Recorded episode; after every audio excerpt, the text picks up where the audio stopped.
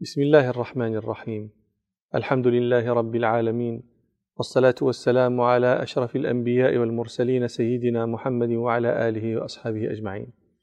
بلغ رسول الله صلى الله عليه وسلم أن عير أبي سفيان مقبلة من الشام راجعة إلى مكة وهي العير التي خرج رسول الله صلى الله عليه وسلم يتلقاها في غزوة العشيرة. فلما بلغ الموضع ذكرنا فيما مضى أنه صلى الله عليه وسلم وجد العير قد فاتته قبل ذلك بأيام. فهي هذه العير التي كانت راجعة ولا بد أن تمر بحذاء المدينة في طريقها إلى مكة. وكان فيها مال عظيم لقريش وتجارة وليس معها إلا ثلاثون أو أربعون رجلا. فخرج رسول الله صلى الله عليه وسلم لتلقيها وأخذها. وهذا شيء متعقل لأن المشركين عدوا على أموال المسلمين في مكة فأخذوها. ما تركوه خلفهم اجتاحوه وما أرادوا أن يذهبوا به معهم آه، سلبوه إياهم. فكان من المنطق أن يعاملوا بالمثل فيتلقى رسول الله صلى الله عليه وسلم قوافلهم وعياراتهم لأخذ ما فيها ليسترد المسلمون ما كانوا أخذوه من المال.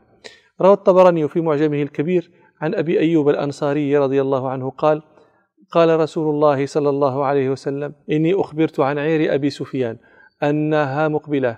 فهل لكم أن نخرج قبل هذه العير؟ لعل الله يغنمناها قال قلنا نعم. فخرج وخرجنا. ولهذا لم يكن مع رسول الله صلى الله عليه وسلم كبير أحد. إنما خرجوا يطلبون عيرا. لم يكن يقع في خلد أحدهم أنه سيكون قتال.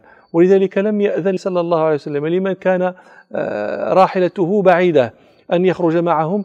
لأنه سيؤخرهم فيخشى النبي صلى الله عليه وسلم أن تفوتهم القافلة في رجوعها كما فاتتهم في ذهابها.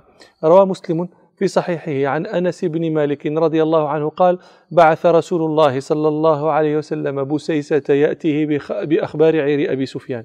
فلما رجع واخبره خرج رسول الله صلى الله عليه وسلم فتكلم وقال إن لنا طلبة فمن كان ظهره حاضرا فليركب معنا. فجعل أناس يستأذنونه صلى الله عليه وسلم في ظهرانهم في علو المدينة. فأبى صلى الله عليه وسلم وقال لا إلا من كان ظهره حاضرا. ولذلك لم يعاتب أحد ممن تخلف عنها. آه، كما عوتب من تخلف عن غيرها من الغزوات التي كان يعلم ابتداء أنه يكون فيها قتال. روى البخاري عن كعب بن مالك رضي الله عنه قال ما تخلفت عن رسول الله صلى الله عليه وسلم في غزوة غزاها إلا في غزوة تبوك. غير أني تخلفت عن غزوة بدر ولم يعاتب أحد.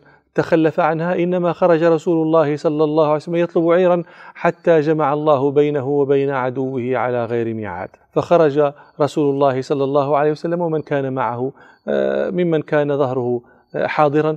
وكانت مراكبهم قليلة. روى البخاري عن عبد الله بن مسعود رضي الله عنه قال كنا يوم بدر كل ثلاثة على راحلة وكان علي بن أبي طالب وأبو لبابة زميلي رسول الله صلى الله عليه وسلم. فلما كانت عقبة رسول الله صلى الله عليه وسلم عقبته أي نوبة نزوله صلى الله عليه وسلم ومشيه يركب غيره. فلما كانت عقبة رسول الله صلى الله عليه وسلم قال له نحن نمشي عنك يا رسول الله. فقال صلى الله عليه وسلم ما أنتما بأقوى مني ولا أنا بأغنى عن الأجر منكما. ومضى صلى الله عليه وسلم حتى نزل قريبا من بدر وكانت طريق أبي سفيان آه، ستمر عليها حتما. وكان أبو سفيان في آه، رجوعه بعيره يتحسس الأخبار ويسأل الركبان من لقي منهم تخوفا على العير التي معه. فلم يزل كذلك حتى لقي من أخبره؟ فقال له إن محمدا صلى الله عليه وسلم استنفر أصحابه لك وللعير فحذر عند ذلك واستأجر آه، ضمضم بن عامر الغفاري فبعثه إلى مكة وأمره أن يأتي قريشا فيخبرهم أن محمدا صلى الله عليه وسلم عرض لعيرهم وأن يستنفرهم إليها ليستنقذوها. فخرج ضمضم بن عمرو هذا يركض فرسه سريعا إلى مكة فلما أتاها قال يا معاشر قريش اللطيمة. اللطيمة هي العير التي عليها المتاع والأحمال. قال يا معاشر قريش اللطيمة قد عرض لها محمد وأصحابه الغوث الغوث وما أظن أن تدركوها. فلما سمعت قريش الصريخ تذكروا شيئا؟ وقع عن قريب وهو معدود في الإرهاصات بمعركة بدر وهو ما رواه آه، ابن إسحاق والطبري والطبراني والحاكم والبيهقي في الدلائل وغيرهم. بأسانيد ليس يخلو شيء منها من مقال إلا أنها باجتماعها تعتضد وتنبئ أن للقصة أصلا. وهؤلاء رووا أن عاتكة بنت عبد المطلب عمة رسول الله صلى الله عليه وسلم كانت ساكنة عند أخيها العباس بن عبد المطلب. فرأت قبل مقدم ضمضم بن عمرو الغفاري مكة قبل مقدمه بثلاث ليال رأت رؤيا أفزعتها فأرسلت إلى أخيها فلما جاء قالت له يا عباس إني قد رأيت رؤيا. أفزعتني ليدخلن على قومك منها شر وبلاء. قال ما رأيت؟ قالت لن أحدثك حتى تعاهدني ألا تخبر بها أحدا فإنك إن حدثت بها آذونا وأسمعونا ما لا نحب. فعاهدها ألا يذكرها لأحد فقالت رأيت فيما يرى النائم. رجلا أقبل على بعير له فوقف بالأبطح ثم صرخ إنفروا يا لغدر لمصارعكم في ثلاث فأرى الناس اجتمعوا إليه ثم أرى بعيره دخل به المسجد فإذا هو فوق الكعبة فصرخ انفروا يا لغدر لمصارعكم في ثلاث. قال ثم قام به على أبي قبيس فصرخ يا لغدر انفروا لمصارعكم في ثلاث. قال حتى قالت حتى أسمع ما بين الأخشبين من أهل مكة. الأخشبين هم جبل مكة أبو قبيس وقعيقعان قالت حتى أسمع من بين الأخشبين من أهل مكة. قالت ثم عمد إلى صخرة عظيمة فاقتلعها من أصلها ثم أرسلها. من رأس الجبل قالت فأقبلت تهوي لها دوي حتى إذا كانت في أصل الجبل ارفضت أي تحطمت وتكسرت ارفضت فما بقي بيت من بيوت قومك ولا دار إلا دخلها بعض تلك الصخرة. فقد خشيت على قومك منها شرا. ففزع العباس وقال والله إن هذه لرؤيا فلا تحدثي بها. قالت وأنت فلا تحدث بها فإنك إن حدثت بها آذونا وأسمعون ما, لا ما, ما نكره. فخرج من عندها فلقي الوليد بن عتبة بن ربيعة فحدثه بها واستكتمه إياها. فحدث بها الوليد أباه عتبة بن ربيعة وحدث بها أبوه أخاه شيبة بن ربيعة. وفشت حتى آه، بلغت أبا جهل فاستفاض الحديث بها وفشى في الناس. فلما كان من الغد خرج العباس آه، يطوف بالبيت فلقي مجلسا من مجالس قريش فيه عتبة بن ربيعة وشيبة بن ربيعة وأبو البختري بن هشام وأمية بن خلف وأبو جهل وغيرهم في نفر من قريش يتحدثون. فلما رأوا العباس قال له أبو جهل يا عباس إذا قضيت طوافك فأتنا. فلما قضى العباس طوافه جاء فجلس إليهم فقال له أبو جهل عدو الله. قال يا عباس متى حدثت هذه النبية فيكم؟ فقال العباس وما ذلك؟ قال رؤيا عاتكة التي رأت. قال ما رأت شيئا؟ قال بلى. أما رضيتم يا بني عبد المطلب بكذب الرجال حتى جئتمونا بكذب النساء؟ عدو الله المجرم يقول إن رسول الله صلى الله عليه وسلم كذاب.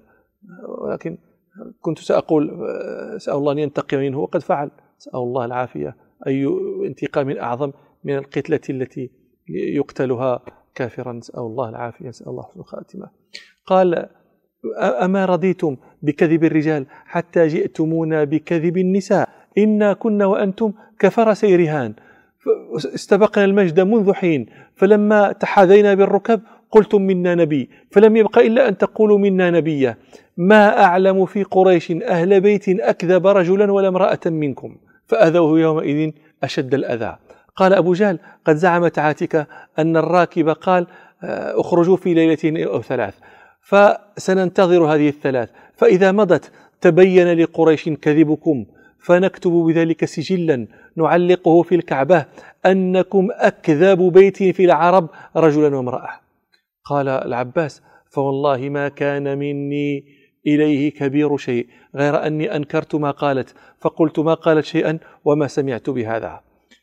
فلما أمسيت وانصرف عبد العباس بن عبد المطلب قال فلما أمسيت لم يبق امرأة من بني عبد المطلب إلا جاءتني. وقلنا لي أصبرت لهذا الفاسق الخبيث الذي تناول رجالكم ثم تناول النساء وأنت تسمع ولم يكن عندك في ذلك من غيره.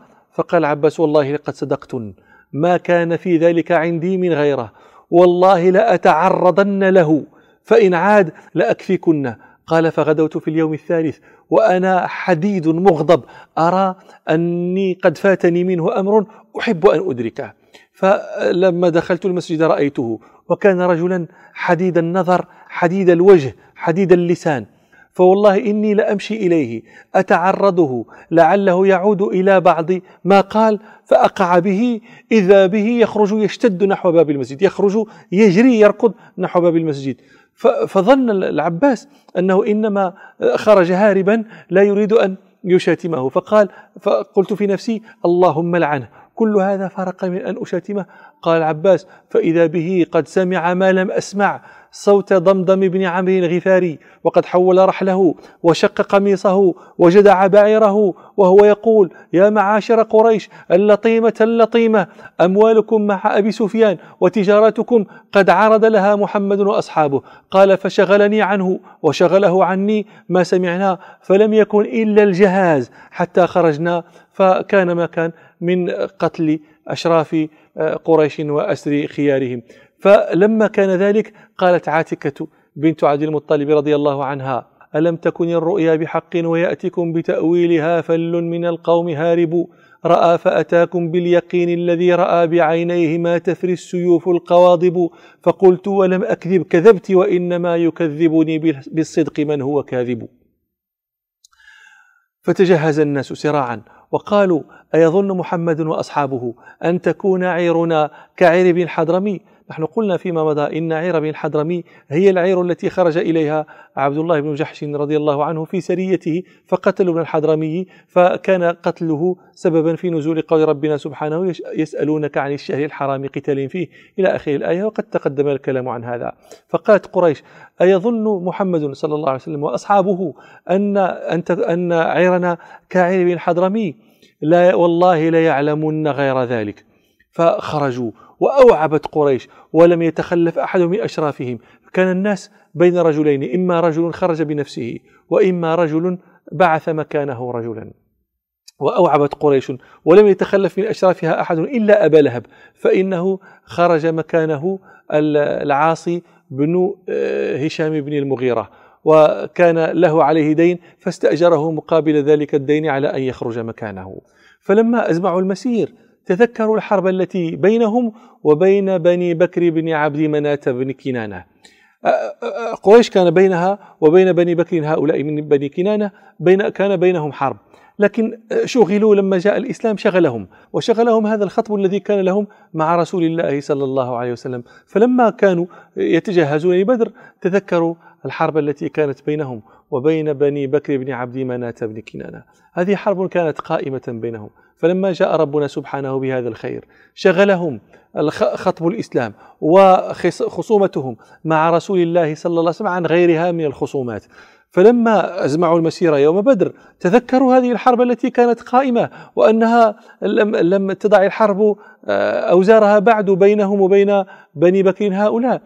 وخافوا أن يأتوهم من خلفهم.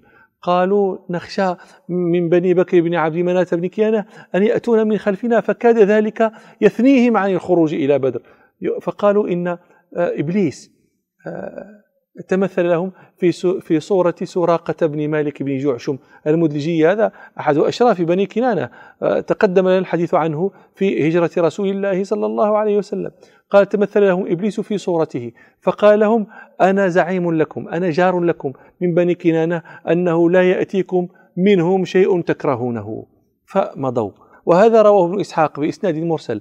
لكن جماهير المفسرين يقولون إن إلى هذا وقعت الإشارة في قول ربنا سبحانه ولا تكونوا كالذين خرجوا من ديارهم بطرا ورئاء الناس ويصدون عن سبيل الله والله بما يعملون محيط.